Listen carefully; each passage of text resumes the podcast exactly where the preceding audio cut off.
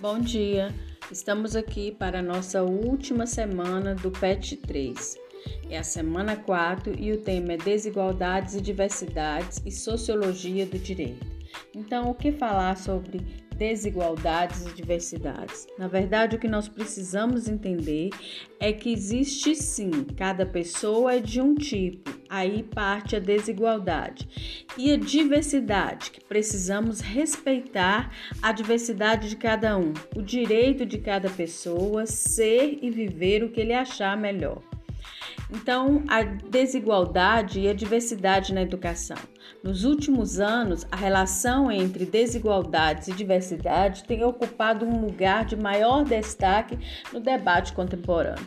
Muito tem se falado sobre isso.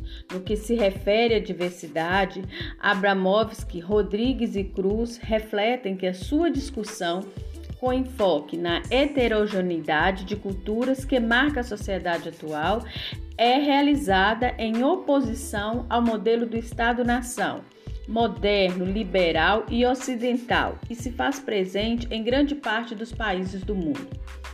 As autoras alertam para o fato de que o debate sobre a diversidade se diferencia nacional e internacionalmente, de acordo com seu período de emergência, as causas principais que geram ou opõem a discussão sobre determinados grupos, identidades culturais, espaciais e territoriais, discriminação, entre outros imigração, gênero, sexualidade, raça, etnia, religião, língua, espaços e territórios. São os principais fatores e temáticas que desencadearam um processo de mobilização e discussão sobre a diversidade, sendo que em vários contextos eles estão interrelacionados ou intencionados.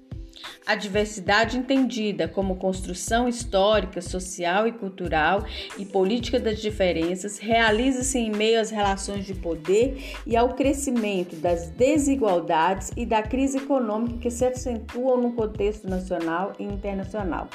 No Brasil, o que muito se vê é a desigualdade e, em contrapartida, a não aceitação das diversidades, seja sexual ou cultural, religiosa de cada um.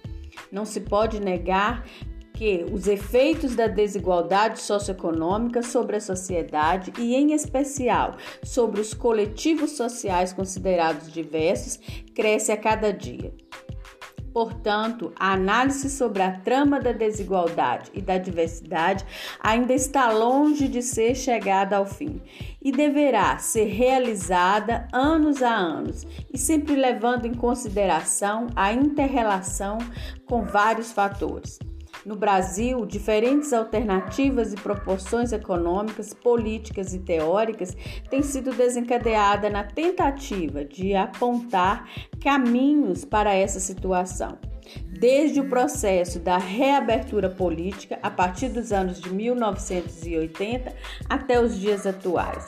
Portanto, não se educa para alguma coisa, educa-se para a educação e é um direito, e como tal, deve ser garantido de forma igualitária, para que aprendemos que cada um de nós tem o seu lugar na sociedade da forma que você se vê.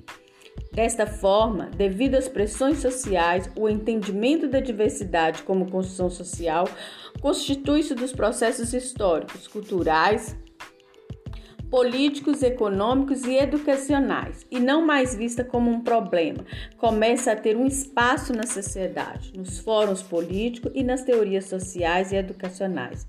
Então, isso significa que, mesmo estando longe do final dessa, desse problema, muito se tem caminhado e, e, grandes coisas têm sido feitas em busca de sanar, ou que não se sane, mas pelo menos amenizar o impacto da desigualdade social e da discriminação no Brasil.